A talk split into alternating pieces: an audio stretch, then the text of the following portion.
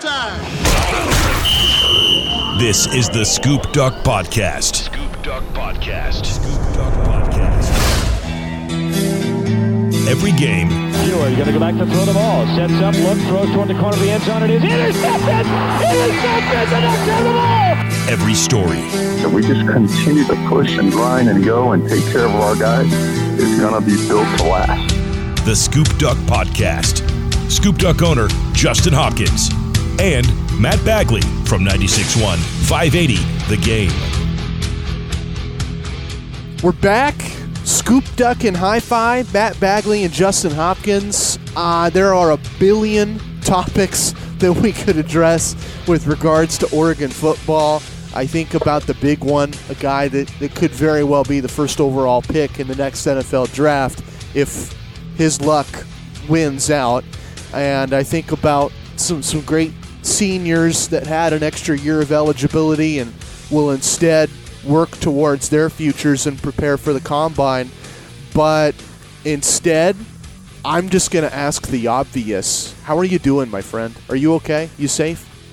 Yeah, yeah, feel feel good today. You know, the last couple days, um, you know, we've been fortunate that you know I haven't had a, a fire at my doorstep, but you know there there has been a couple get you know within a mile or two as a crow flies, and you just never know with those things how they can hop around and. uh and uh, you know, it, it definitely puts the perspective on things. You know, you, you tell the kids to go downstairs and pack a bag just in case, and and and try to, you know, make sure that they're uh, you know that they understand that you're just being precautious and and and uh, you know keep their nerves calm um, from being too concerned about it. But I, I'm good. I know you know so many other people are you know far less fortunate than myself.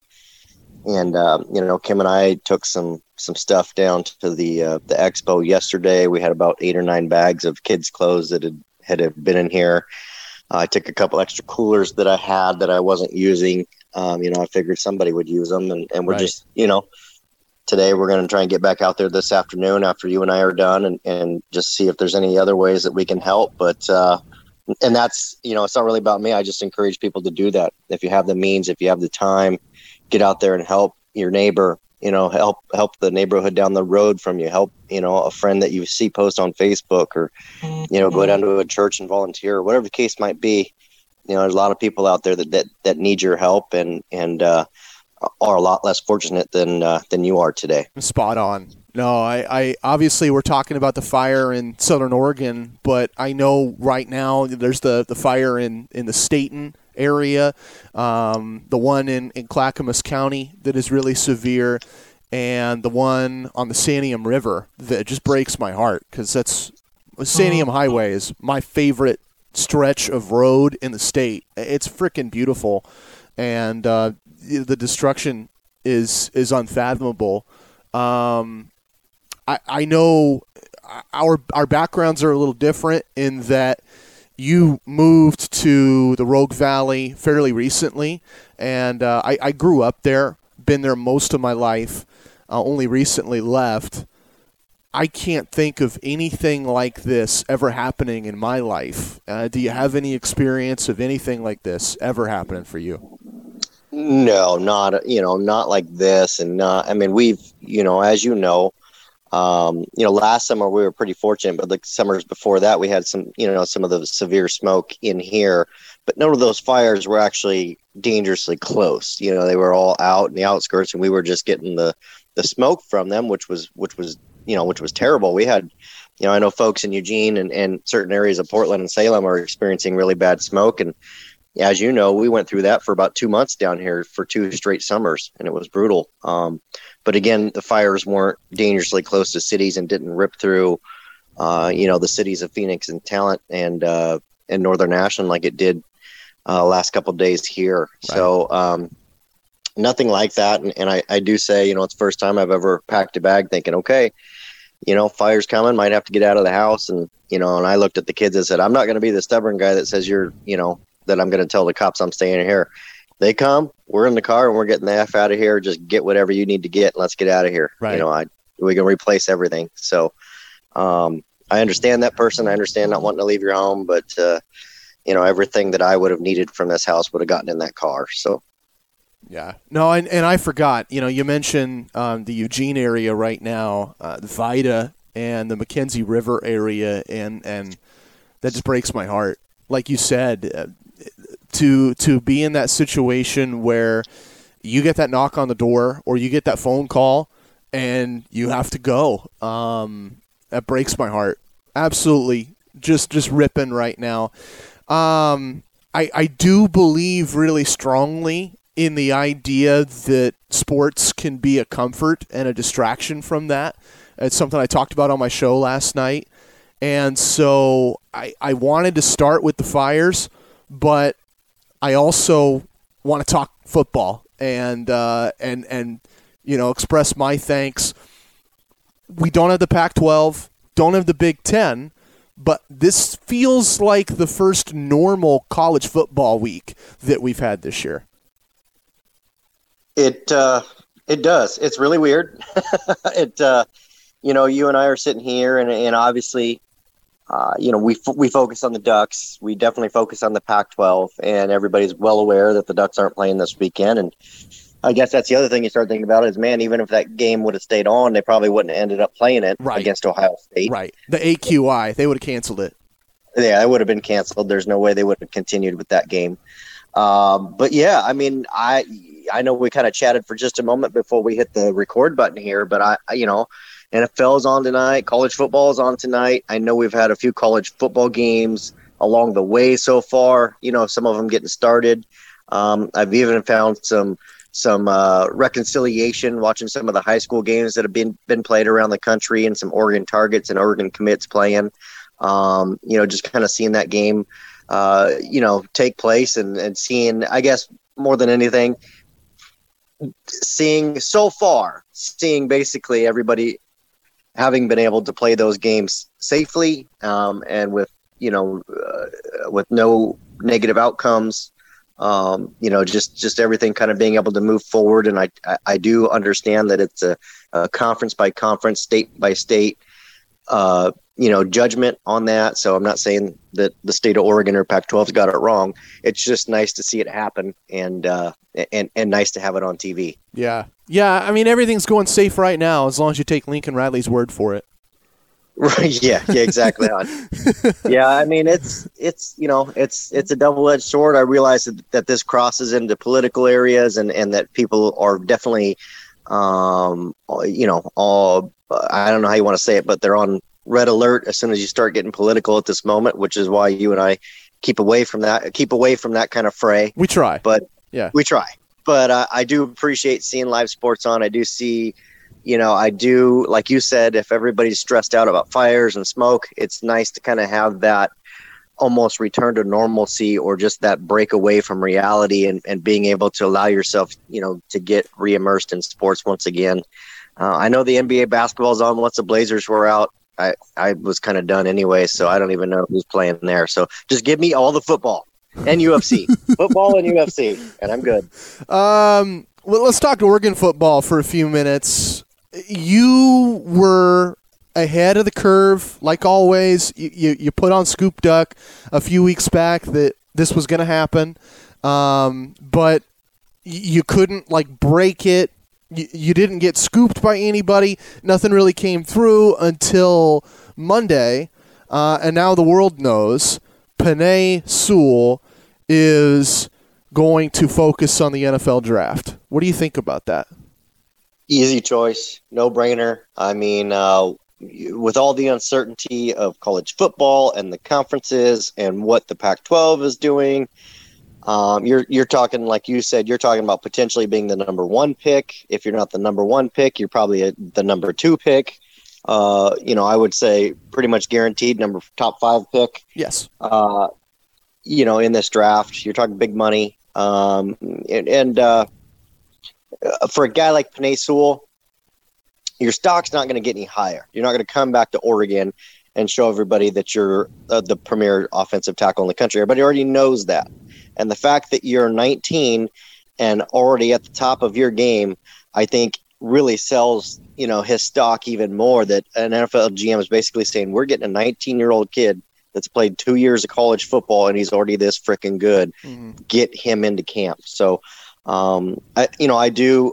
I know I was realistically as a media, I was the first one to basically say he's going, and I know I just posted on Scoop Duck. I didn't put it on Twitter and stuff like that. But even with me doing that, it was an obvious choice. It was the right choice.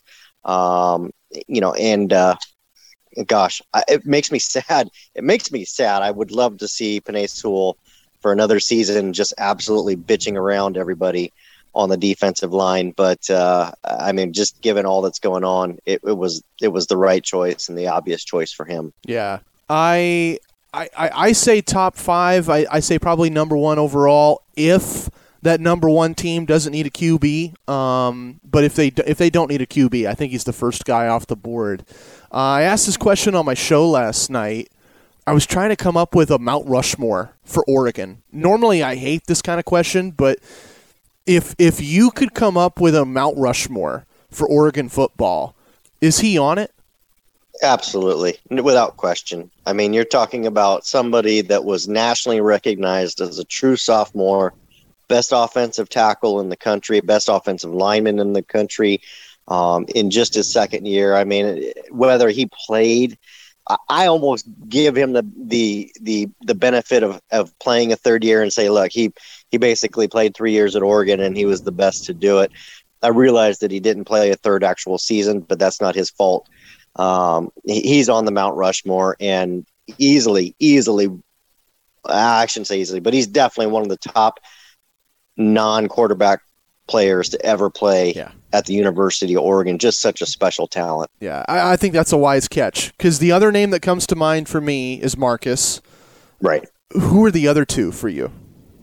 Well, you know that's tough. It, you know, honestly, you know it, it's really tough not to get too quarterback heavy when you're talking about Oregon. You talk about Joey Harrington, Akili Smith, guys that have had tremendous careers and then there's so many great running backs. There's a Reuben Droughns and there's J-Stew and there's you know uh, Michael James and guys that just had absolutely amazing careers at Oregon. And and you'd you'd be much resigned if you didn't put a Haloti Ngata on there somewhere. Um, I think he's got to be up there, and Penei Sewell's up there, and Marcus is up there.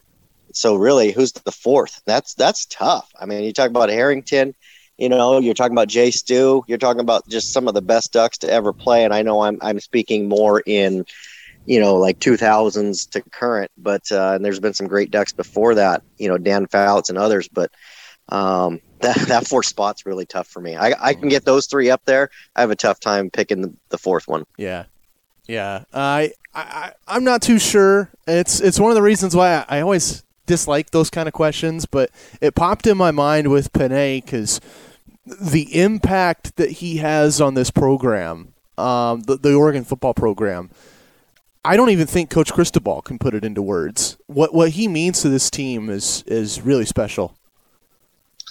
Yeah, I mean, you clearly see. Uh, you know, I know we'll get into it, but with Penei uh, announcing his decision and Deommodore and Thomas Graham all announcing their decisions, you see in their letters specifically mentioning Coach Cristobal and what he's done to the program, what he's done for them. Um, you know, I, I, I do believe, uh, honestly, given all that's going on, it seemed like the obvious choice. I still don't think it was that easy for them to forego the season, and and for a number of things. First off, I know they want to be there for their teammates. I know they want to play, you know, ride one more time, if you will. Um, I know they appreciate all those things, but I, I think what makes a lot of this probably harder than anything else is the fact that there's a lot of folks around the city of Eugene and inside that building that felt like this was a national championship contending team. Obviously, they were going to need good quarterback play, they were going to need the offensive line to come together. But you start looking at the pieces on defense, you start looking at the pieces all around on this team, and there's not many holes. And there's good depth, and there's really good players coming into the program behind them that, you know, you start thinking, okay, could this guy let's just use Dontae Manning for example, five star defensive back. Mm-hmm. Could Dontae Manning start week one, game one, and be ready? Maybe, maybe not. He wouldn't have had to under normal circumstances, but you're talking about a guy that maybe gets four or five games in. Thomas Graham gets hurt. They need Dontae Manning for a game. You're talking about four or five weeks in, another month of, of actual competition, of live game action, and you might have a guy that's ready to play. So I just think there was a lot of optimism about this team, and I'm sure that it was something that was really hard for Penei and these other guys to walk away from, knowing that. Yeah, No, no, most definitely. Um, you mentioned Lenoir, Thomas Graham as well. Uh, tell me about the impact that they left at Oregon and and maybe the impact of their departure from Oregon. Well, you know, you know, first off, that was a really tremendous duo, uh, cornerback duo. Might even be if you think if you think about it, all things considered. I understand Oregon's had some some really good corners that have come through the University of Oregon, but they haven't often had two solid starting corners play like that for three years together. You know, uh, together. They've you know kind of had one guy here and there. I, I think that might be Oregon's best cornerback duo in program history. They've got a lot of numbers to support that. I think another season for them would have been tremendous for their draft stock. But again, that season needed to happen now, not in January, which is potentially going to happen. So I understand their decision, but I, I, think they could have benefited from another year in the program of film, of getting better, of making mistakes, learning from those mistakes um, having some better competition at wide receiver to go up against week in and week out because Oregon's elevated that room uh, quite a bit as well. Um, more importantly, something that I'll dig back into, but you know, we often talk about the Cali Flock movement and, and, getting those guys from Southern California up to Oregon, and that was that was two big wins there. Those were the, you know both Lenoir and Graham, top 100 players you know, both guys that had flirted with going to USC at different points had some big time offers. Um, you know, two very public individuals, at least in the the recruiting circuit. And you know, ultimately, you know, I know we talk about Jonah Tauanu'u and, and and Justin Flowe and some of these other and Kayvon Thibodeaux, some of these guys.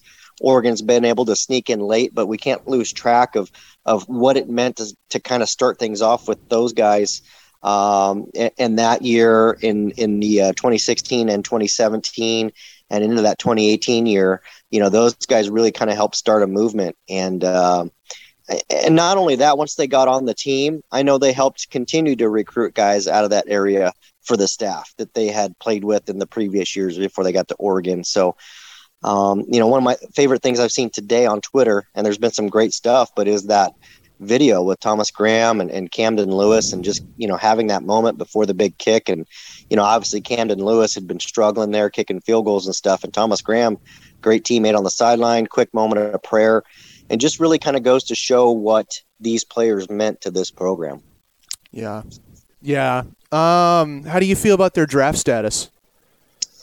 Well, uh, I, I, think I've done a really good job of, of putting on some green glasses and and, uh, and and and buttering them up, and I have a lot of respect for those two players. Th- that's tough. You know, you're talking about a couple guys that needed to do a little bit more work. I think you're talking about a couple guys that that ultimately need to be a little bit faster for for the overall speed for the NFL game. Um, and it doesn't mean they couldn't couldn't and weren't and aren't great college football players, but as you and I both know, and most of the people listening to this, college football and NFL speed are totally different. You know, you, you have to be you have to be a tremendous athlete to play college football. You have to be an exceptional athlete to play in the NFL, and, and in particular at corner.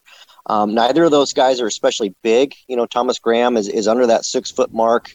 Uh, you know, Lenoir is, is is right at it at best, and and neither are especially long. So if you're not, if you're not the bigger body type, if you're not the lengthy body type at corner, you know, you usually have to make up for it with exceptional speed in the NFL. And I don't know that either, either of them have it. And, and, and again, I'm not picking on them. I'm not trying to be negative. I'm trying to be realistic. I think those guys are probably, unless things change, unless they can have a tremendous pro day, unless they can have a, a tremendous, uh, you know, times at the combine, unless something changes from what we've seen over the last – three years based on what we know right now, you know, I think they're probably realistically hoping for the fourth round and, and, and you know, probably land somewhere in the late fourth, fifth, sixth round, somewhere in there, right. depending on needs. Um, doesn't mean they can't have a great career. Doesn't mean they can't uh, make an impact. Doesn't mean they can't get better.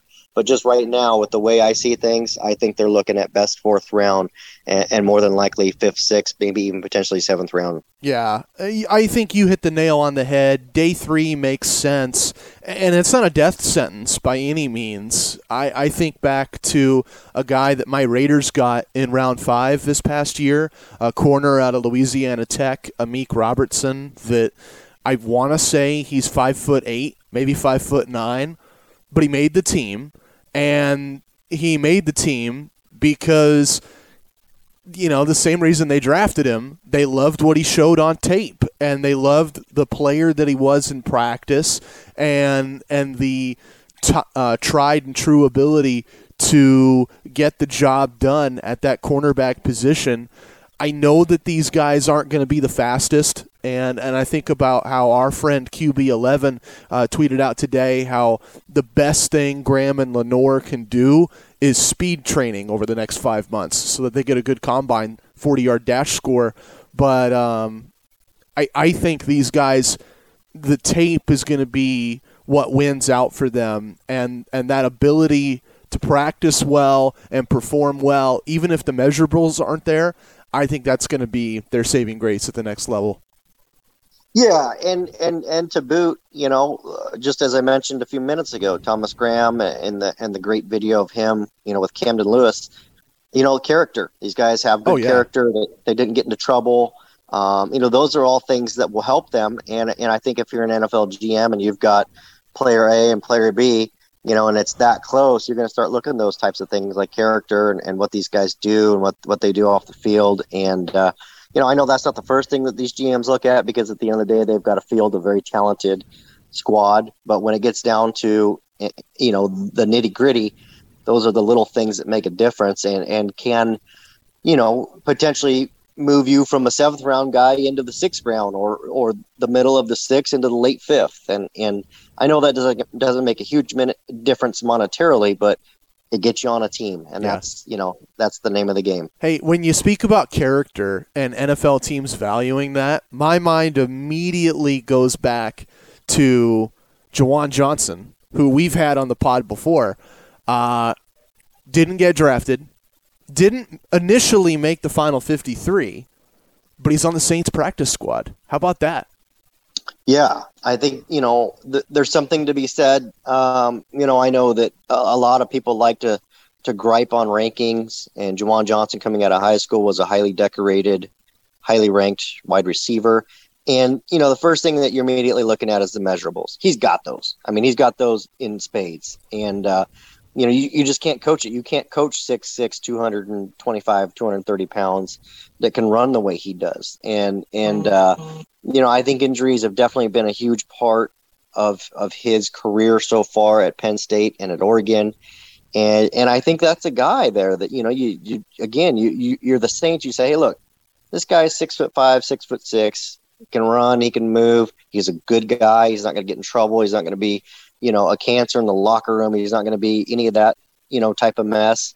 Let's keep him around. Let's keep developing him. Let's keep working with him and, and see if we can get him past some of these things and, and, and potentially you got a player there and, and i'm i know that you know i saw you I, I saw you post on twitter about it and i'm equally as excited just to see him continue to have those opportunities because i know it was only one year but Juwan johnson was such a positive influence around the city of eugene and people around there and the Yeah. locker room and the team and, and you just love to see good guys like that get opportunities so uh, I know I'm completely stoked about it too. I hope it works out for him. Yeah, no knock on the rest of that Duck senior class because between him and Troy Dye and and the offensive line, there were a lot of legends there.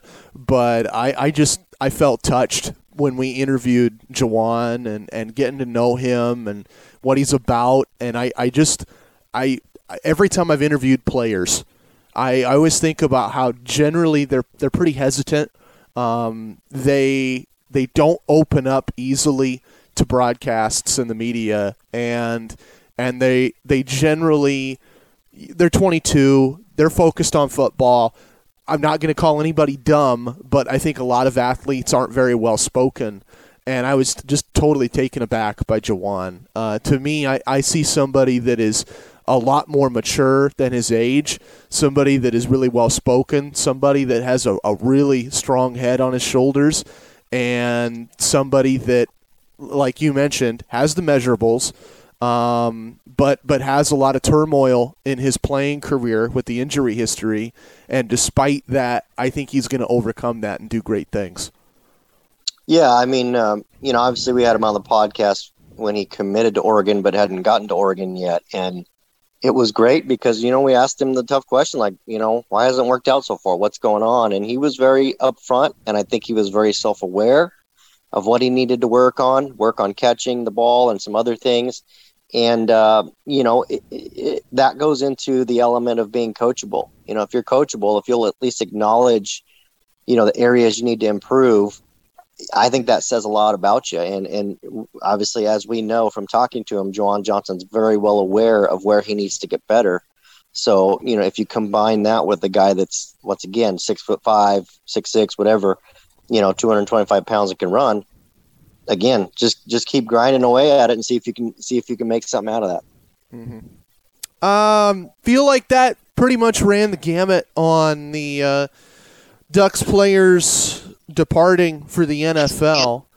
Um, is there there anything else? Um, I, I guess we could talk about Kingsley because that's a pretty big story.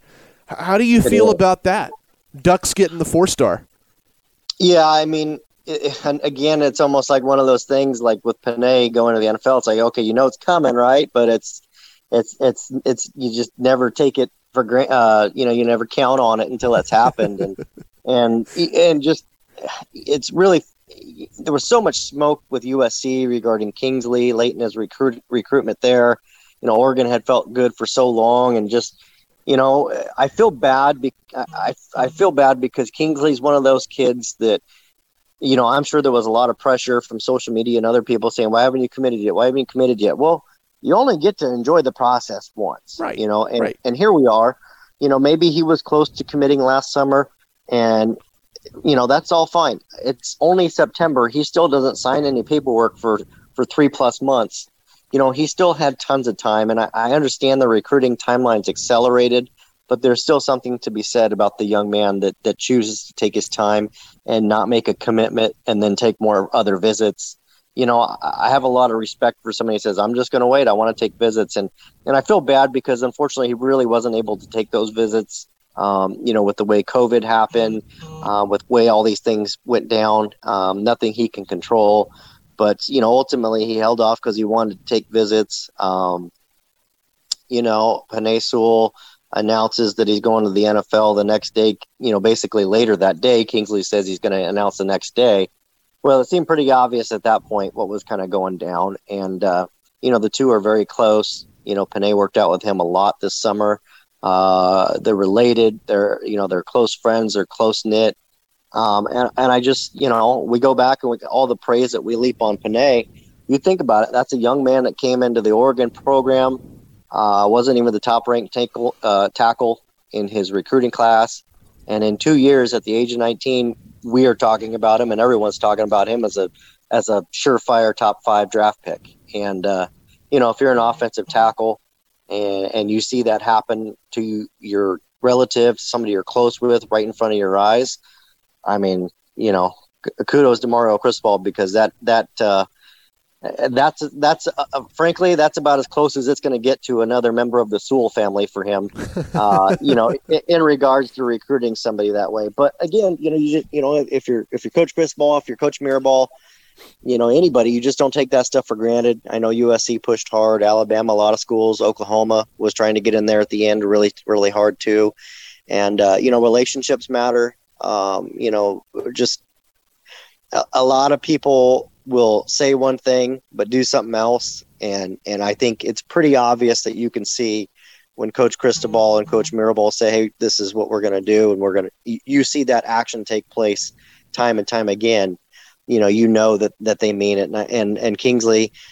It was nice to get another commitment for the Ducks. It's nice for me. Again, we're talking about sports. You know, playing, watching live fo- college football tonight. Well, you know the people on my site their, break from reality is checking on on recruiting and, and visits and the latest things that are going on. So you know it's it's been a drought because Oregon recruited so supremely well in the spring. It's nice to get another commitment maybe get a little bit more mojo uh, for the coaches and this re- and and the and the uh, and the coaching staff uh, for them to continue recruiting because there's still about five spots left and and there's some really big names on the board but you know getting another another top 50 top 60 level player and bumping your recruiting class up to number three in the country is certainly uh, nothing to sneeze about. No, No. Uh, a couple thoughts for me following up. I, I agree with you about how it can be frustrating the uh, the reaction on social media sometimes or on the blogs sometimes about you know why isn't so and so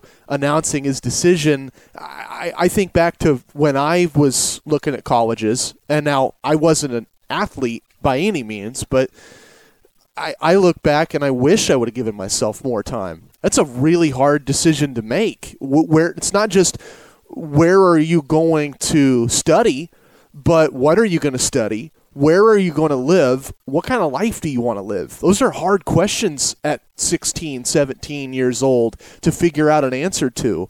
And and I don't blame any kid for needing a little more time to do that. No, uh, you know, I, I say this till I'm blue in the face to my kids.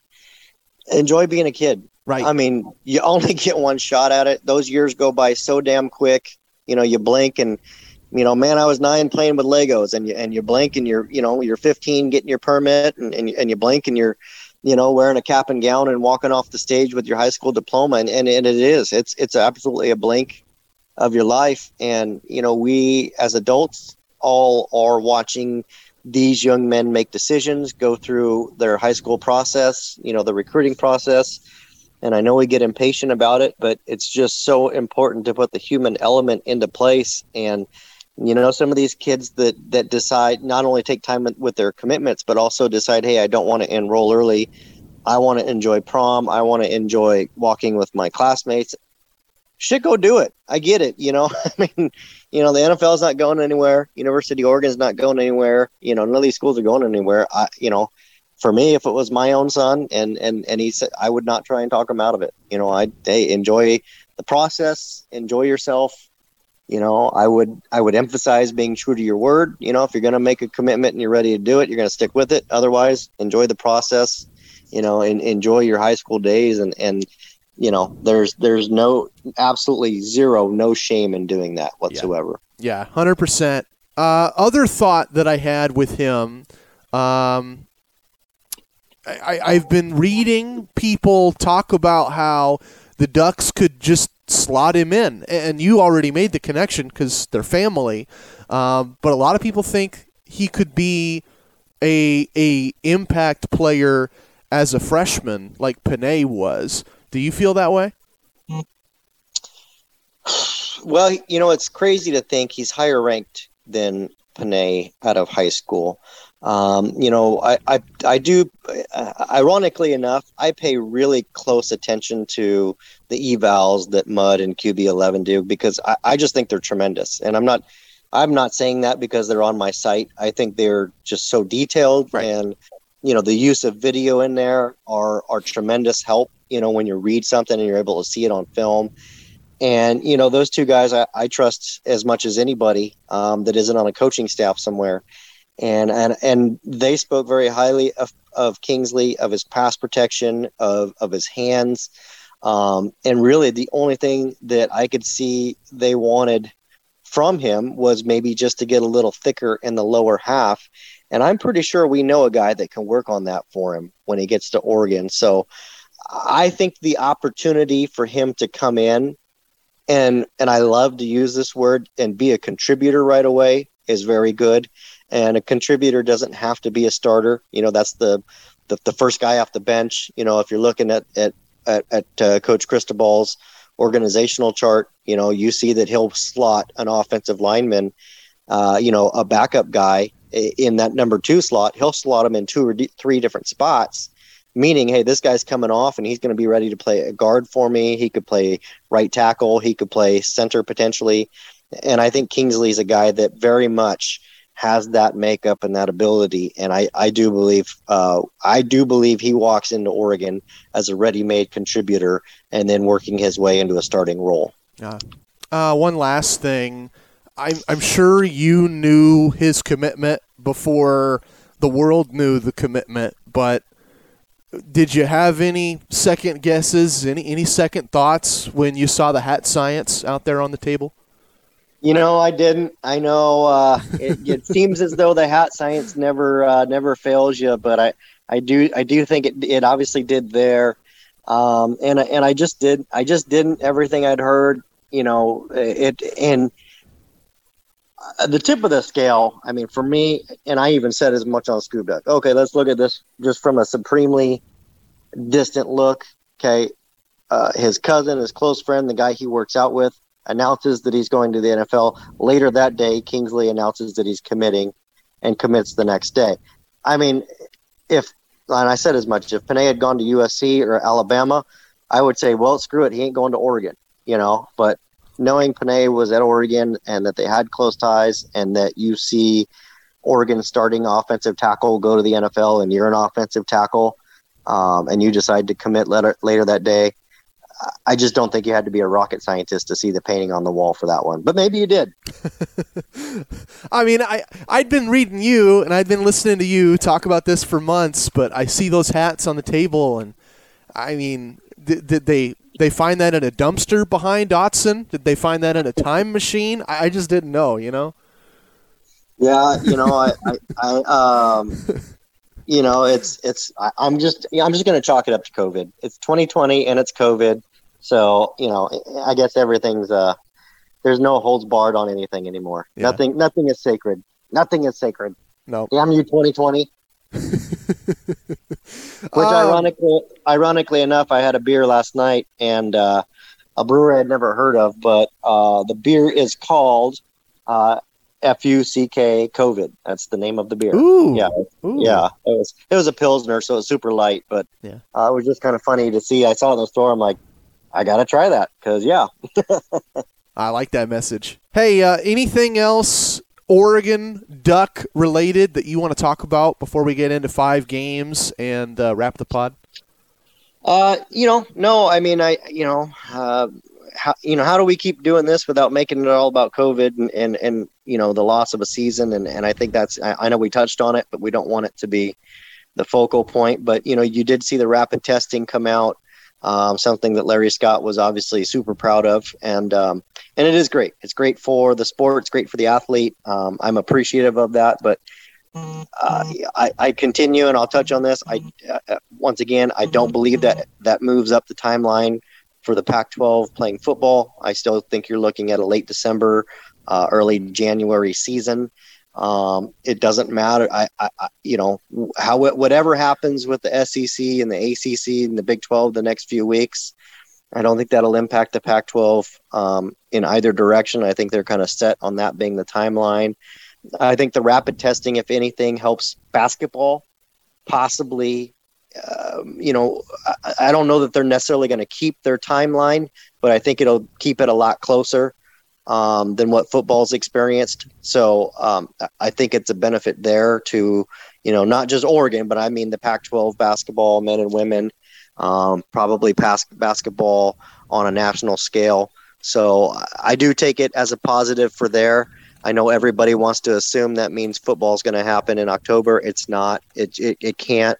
Um, I, I shouldn't say it can't. It won't. You know, Mario Cristobal, I know for a fact, won't sign off on anything that gives him less than eight to nine weeks to prepare his team, and and I think that's the minimum. You know, you'd really like to have nine or ten. And what goes into that? You know, why, why, man, why so long? Why aren't well? A, they haven't been training for weeks now. All the players have gone home, so all the training that they've done over the summer, voluntary or not, is gone by the wayside. So you need to bring those kids back when they get back on campus, you've got to quarantine them for a week. Have to. Mm-hmm. Everybody's going to come in and test, go in quarantine, and retest after that week, and then you can just then can you start conditioning and doing the light training. You want to work with them for two, three, four weeks on that before you actually start uh, a camp of any sort. Um, you know, which would include pads and hitting and all that kind of stuff, and then you need another three or four weeks there. So, you know, right out of the gate, you're talking about eight weeks, nine weeks, ten weeks minimum just for anything to happen. And, and last I checked, today is uh what is today? September 10th, I think it is. Yes. So yeah, I mean, if you if you scale this thing out 10 weeks from today, you know, October, November, you're looking at late November at the earliest, and that's if you started today. So, uh, you know, ultimately, I just don't think there's much to, to gain from the rapid testing for football, but I think it's a game changer for basketball. Yeah, I I largely agree with you. I I think back to I believe it was Tuesday. Coach Cristobal did an interview on one of the radio stations here in Portland, and they asked him about that, and he said, just like you did, eight to nine weeks. Um, they they asked him, you know, how how much time do you need to get ready and play a game? And he explained, you can't just get the guys on campus. You've got to get them on campus. You've got to go through all of those protocols, and I think those are proper protocols to keep players safe. But then you have to phase players into game shape because we've talked about this before at, at, every level of football, not just college football, but you see it in high school and you see it in youth ball. If your players aren't ready for the speed of the game, they're going to get hurt. Yeah, they're going to get hurt. I mean, if if the if the forefront of all these decisions is player safety, and that's the reason they're not playing now is is player safety concerns over COVID, you've got to have equally, if not as much concern over their well being and their health.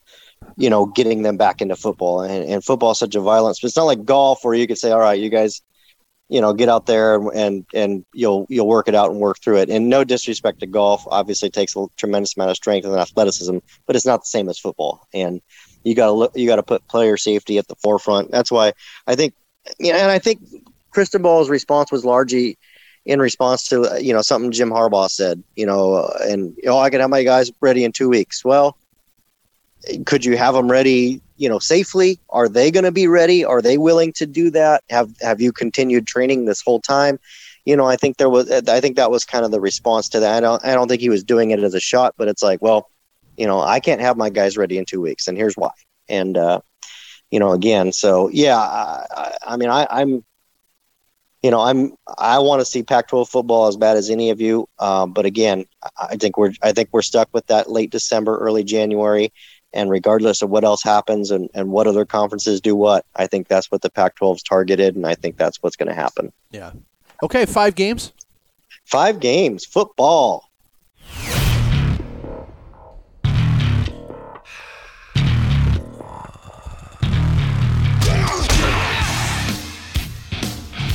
All right, five games. Um, it was tough to come up with five games this week. And, and, right. and I guess before I, I get into this, I'll explain what this is in case somebody just started listening to us during the pandemic.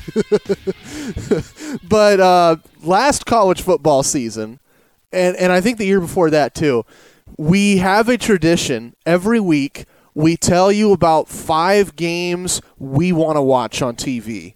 And um, like I was saying, tough to come up with a five this week because there's only two conferences playing.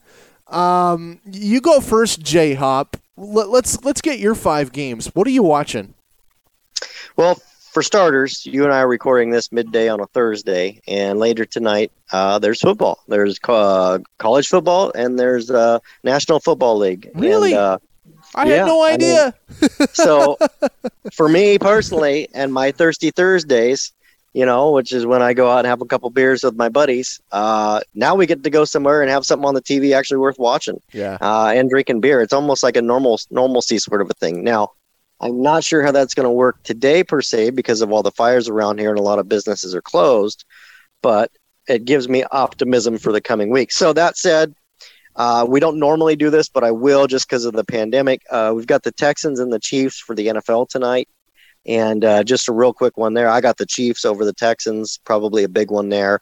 That's not one of my five. It's just for everybody a reminder, which means you uh, also need to make sure you set your fantasy football lineups uh, as well. I know that we're all working our way back into this. But for five games, college football, the SEC has yet to begin. So our focal point is really obviously within the ACC uh, and the Big 12. And uh, so for me, you know, there's a college football game tonight they made the list. It's UAB versus Miami. Kind of an intriguing game. You know, Miami was a bit of a dumpster fire uh, last year and just has really been in shambles for years now in terms of, of on field production. So I've got UAB versus Miami. A, because I think it's an interesting game and I want to see where Miami's at, but also because it's our Thursday game tonight and I'm excited to watch it. Uh, Georgia Tech versus FSU. I don't know why Willie Taggart's not there anymore, but I feel like we're forever linked to Florida State football. Um, you, you know, I'm a pretty big fan of Mike Norvell. I know he's had a bit of a rough a rough spring and a rough summer with his team and some and some turmoil things going on there. Um, I guess we'll see tonight how much of that you know he's been able to iron out. Um, you know, we saw Memphis, uh, his former team, roll it up last weekend. I watched some of that game a little bit, and they still looked pretty impressive. Um, I like Mike Norvell. I think it was a good hire for Florida State. Um, I do think they'll beat Georgia Tech, but I'm just kind of interested to see. I'm interested to see how much better he can basically do with most of Willie Taggart's players than Willie Taggart was able to do. So I guess we'll just we'll just watch it because that's 12:30 on Saturday. I've got Mizzou State versus Oklahoma. Is Oklahoma back? How will their fourth quarterback in four years look? Uh, Spencer Rattler being the starter there. That's a four o'clock game. Uh, I've got Clemson versus Wake just because you got to watch Clemson. You got to see Trevor Lawrence. I think Clemson uh, was one of the teams that would have been in a Final Four with Oregon uh, had we seen a normal season. Um, we won't, but I think Clemson will still roll the crap out of Wake, and I still just want to watch it anyways. Mm-hmm. Uh, last game is uh, also probably much like my first two. It's UTEP versus Texas. Oh, whoa. Okay. Yeah, you know, not because UTEP should win, but Texas once again is a team that's underperformed. You know, Tom Herman's a bit under fire down there. Um, it's a five o'clock game, so it's going to be you know the last game on Saturday, or because we don't have Pac-12 after dark. Um, so yeah, I got UTEP versus Texas there. I think last I looked, Texas was somewhere in the top 15, maybe around number 12. I think that's being generous, but I guess we'll get a first look at at uh, if that's legit or not on Saturday. So that's my five games. The NFL game. What you got, Matt? So so no Pac-12 after dark, but right. Are we going to get the Longhorn Network after dark? Well, I do, but yeah, I, I, also still have DirecTV for reasons unbeknownst to me. I keep threatening to get rid of them every month, and then I forget to, and I need to. But yeah, I, I see. I, I went whoa because I had that game on my list. But I didn't see that coming from you. I, I totally agree about Texas. Um, I don't know if they're going to be good this year, but I want them to be good this year. And right. and in theory, Tom Herman has had a bit of a buffer now. He's had a couple years to build up that team. In theory, they could be really good. Right. They're the they're the Washington of the Big Twelve. Overhyped, underperform every year.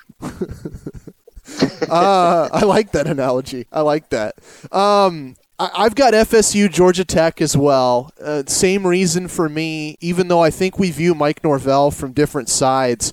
Um, I, I've hinted before, I think on this podcast, that I have a couple connections to that Memphis program and and a couple people from there that he left a really sour taste in their mouths. Um, and so I, I'm not that high on him at Florida State. And I'm just curious, kind of like what you said of you want to see how he does with Willie Taggart's players, whether he can do better. I want to see if they get worse. I, I want to see just what that situation is like there at Florida State and uh, whether they can get back on their feet soon. And then Clemson Wake, it's Clemson. It's it's one of the, the giants of college football. I, I know they're going to steamroll Wake Forest, but I just want to watch that anyway. Uh, the other two games for me, I want to see history. I want to see something we've never, ever seen in college football. And NBC on Saturday morning, Notre Dame plays their first ACC game ever. I want to see that. That's a good point. I did see that game on there. I thought, okay, Notre Dame's going to roll, but yeah. you're that that makes a good point. It's history. I mean, they've never played a conference football game. Uh, Notre Dame Duke on NBC. I've got that one down. Irish are kind of like Texas for me this year. I don't know if they're going to be good, but I just want to find out. And then this is total football geekdom for me. I, I put these guys on because they absolutely crushed it last week, and I forgot how fun their system is. Um, my my hot take for the year is that at least one group of five team will make the playoff, and I want to see Army again. I want to see them run that triple option and put up a lot of points.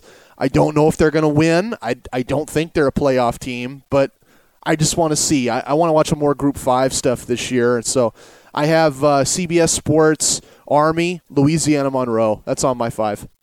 Interesting. Yeah, but but good games. I think overall we agree on something that is that we're just excited to have football back, whatever Yeah. the case might be. Fans, no fans, whatever.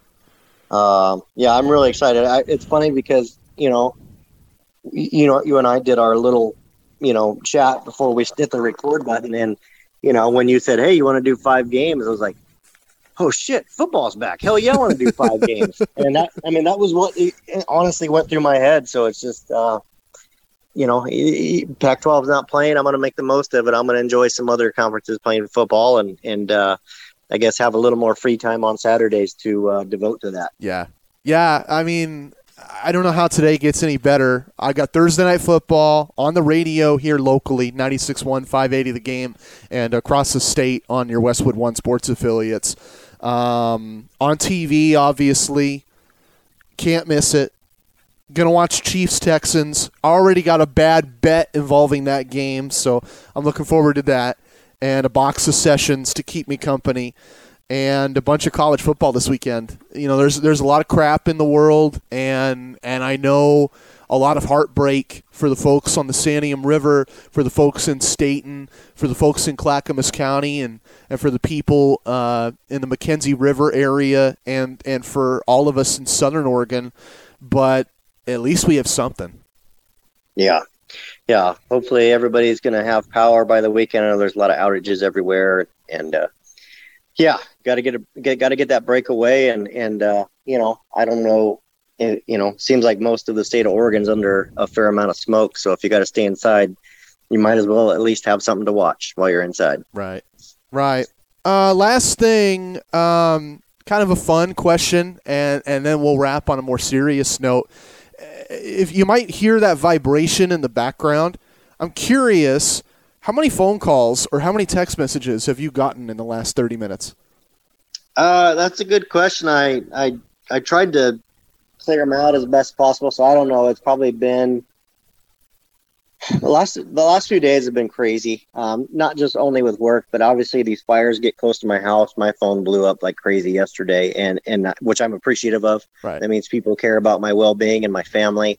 And uh, you know, so I, I I absolutely it makes me feel tremendous inside to know that that that people do you know care about me in that way. And uh, but yeah today's been mostly work few people checking in. I think i had about 13 or 14 text messages um i don't know four or five emails and then some other notifications from twitter and stuff. So um it's it's even and that's slow. I know you know that's slow. I mean when we we're doing them in the in the you know in the studio together i'd set my phone down and it'd just be you know and uh you know even then i don't know if you and I are recording this on Thursday once again, but uh, and I just posted the juice. You know, I, there's still stuff going on. There's still activity. I know a lot of people have tuned out. Some people are are are, are lightly watching, but there's still a lot of stuff going on. There's recruiting. We got football. You know, before we know, that's something I, something else I was thinking about, which leads into this is even if they start playing football, and we'll just say late December. You know, they they they begin the football season in late December and you know Oregon needs um, you know we'll just say they need 10 weeks to get prepared for it. We're getting really close to that 10 week mark. Um, you know we're just a couple of weeks away. So even if it is a January season or whatnot um, it, it feels like we're kind of at that at that time where it's just a week or two before fall camp. Well we kind of technically are. So uh, uh, lots going on. And then not to mention along there you know the top recruits don't commit as early. So you've got Korey Foremans and JT Tuimoloaus and, and Bryce Foster's and those guys hanging out there. Well, you know, we're approaching December and they're going to have to start making their decisions. So it'll be nice just to have newsworthy news going on and helping us all continue to escape from from some of the uh, the harshness realities that are going on in our daily lives. But uh, but yeah, my phone's staying busy. Uh, not gonna lie, my Thirsty Thursday crew also put in a couple texts in, in the middle of that, and you know, are we getting together tonight? Can we have a beer and watch the game and stuff like that? So, uh, so yeah, I don't know. I don't know what's what's uh, that that's just that's just my phone. I guess I'm just used to it. I don't know if anybody else. That, I'm on a tangent now, but I watched uh, the Social Dilemma on Netflix, and I don't know if you have. No. Um, but it was a special, and it was um, if you haven't watched it, it's basically you know a bit of a of a documentary, if you will, um, but a lot of the premise of the show. It's about ninety minutes long. The premise of the show is is uh, about a half dozen or so people that were uh, integrally in, integrally involved in the development and and production at the social media giants like Google, like Facebook, like Instagram, Snapchat, Pinterest. They're former developers and stuff that go in to kind of tell you like, do you understand why you get into a rabbit hole on your phone? There's a reason why, you know. It, it really wakes you up. You're like, oh crap, I spend too much time on my phone, and then you know I start looking at my kids that I yell at them constantly for spending too much time on the phone, and I start looking. It's like I watch that show and I go, oh crap. Now you know it's it's pretty tremendous. So that's my shout out for the week, I guess, is watch the Social Dilemma on Netflix because that was uh that was definitely a little eye opening. Yeah. um. All right, and uh, one last thing to wrap up the show. Sorry about okay. that. I, I, got the, the forest fire smoke off in the background, and it, there's a reason I don't smoke anymore. It, it really screws up my lungs. Um, I'm a big believer in using your platform, whatever that platform may be. For me, it's my radio show. For you, it's the site. For us, I think it's this podcast to get the word out and shine a spotlight and inform people when we need to. Um, with all these fires across the state in Southern Oregon, in Eugene, in the Portland area, etc. Um, what do you want to tell people? What do you want to get the word out? Uh, I mean, you know, much like I said at the beginning, just, I mean, a, be smart. If your if your house is in danger, if your family's in danger, you know, get out. Don't be stubborn. You know, save yourself. Everything else can be replaced. Um, you know, just just obviously it's common sense, and I know everybody will will do that. But but more importantly, figure out a way to help if you ha- if if if you have the means look on social media look on facebook look somewhere ask a friend call your friend you know find out a way that you can help. And i know like for me i sit here and i wish that i could fill up my cooler full of beer and take it down to the firefighter station they have. It's right down the road from me where they their their little headquarters um, by the uh, by the fairgrounds here. I wish I could take a cooler beer down there and take them all out to pizza and buy them pizza, but I know they, you know, that you can't do that right now. They can't do it right now, and so just continue to figure out the ways that you can help them, help the displaced families. Um, you know, a lot of places like Red Cross, United Way, they're taking money, and, and some people don't like to give money; they like to do something else. Well, unfortunately, money goes a long way. You know, it helps them quite a bit, and they're able to get the things they need um, usually at bulk discounts as well, so it works out better. But if that's not you, round up some old clothes, round up blankets. I know blankets are a big thing right now. Um, stuff that you don't use, and and just uh, again, be positive. You know, uh, drive around your community if it's safe for you, and, and and and look for people that just might need a hand or or, or need need a truck. You know, need the bed of a truck. Um, there's always something you can do. So, um, you know, you know me, I'm a positive guy. I always try to encourage people to do one positive thing a day or or you know have a random act of kindness you know at least once a week or so and and and it all pays off. I just there's so much hate and anger on social media and stuff. It's like man if we all get together and start doing kind things it'll it'll pay off. And you know this is just a reminder that it's an unfortunate reminder but it's a reminder to to do those things and and we'll be a better community for it. Yeah i just want to add in post uh, i'm a big believer in everybody has an idea of of like the priority essentials that they would pack if they had to leave in, in 10 minutes 15 minutes. Get your clothes get your food things like that. Uh, baby diapers you know med- medication all that stuff.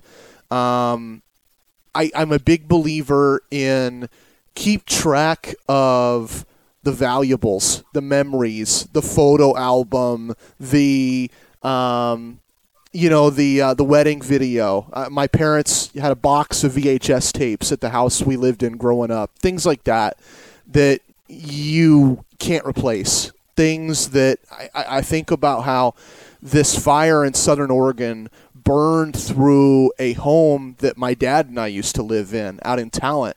That the whole neighborhood is gone now, just completely razed. Um, and you, you can always buy clothes. You can always buy diapers. You can always go buy food or, or go to the expo, go, you know, to a shelter. Um, but they can't replace those those cherished memories, the photo albums and the wedding tapes, things like that. Um, the the valuables, the knickknacks. You're not going to think of that in the moment, but I implore you, you know, keep a list on your phone, know where that stuff is, know how to get to it, get to it quick, and and take it, even if you don't think you need to take it, because you'll regret it afterwards. Um, and then the other thing to me is, like you said, I love that you and, and your partner and your family are, are donating right now and trying to help people right now because I think that's the big push of of there are churches and you mentioned the Jackson County Expo and, and a lot of organizations that are trying to help people. And I think if you're not in an evac zone, like my parents are lucky in East Medford, or or I think some of the Eugene area folks. Um, if, if you're not right there in the McKenzie River area and you're not in an evac zone, I think the best thing we can all do is help the helpers and, and donate stuff and get the supplies that they need and that the people they're helping need so that we try to alleviate the um, the unthinkable. Yeah, yeah, it's very stressful. It's a lot of you know a lot going on at once and those guys are all be being pulled in, in different directions and, and unfortunately as much as i'd like to get out there with my hose and help them we got to let the experts do their job and, and help where we can yeah. so um, but yeah and that's the goal always to just try and make a positive impact on the day for somebody somewhere that's the goal that's the dream and we'll try again on that goal very soon this is scoop duck and hi-fi my name is matt bagley as always I want to say thanks for listening. Go Ducks. I can do this all day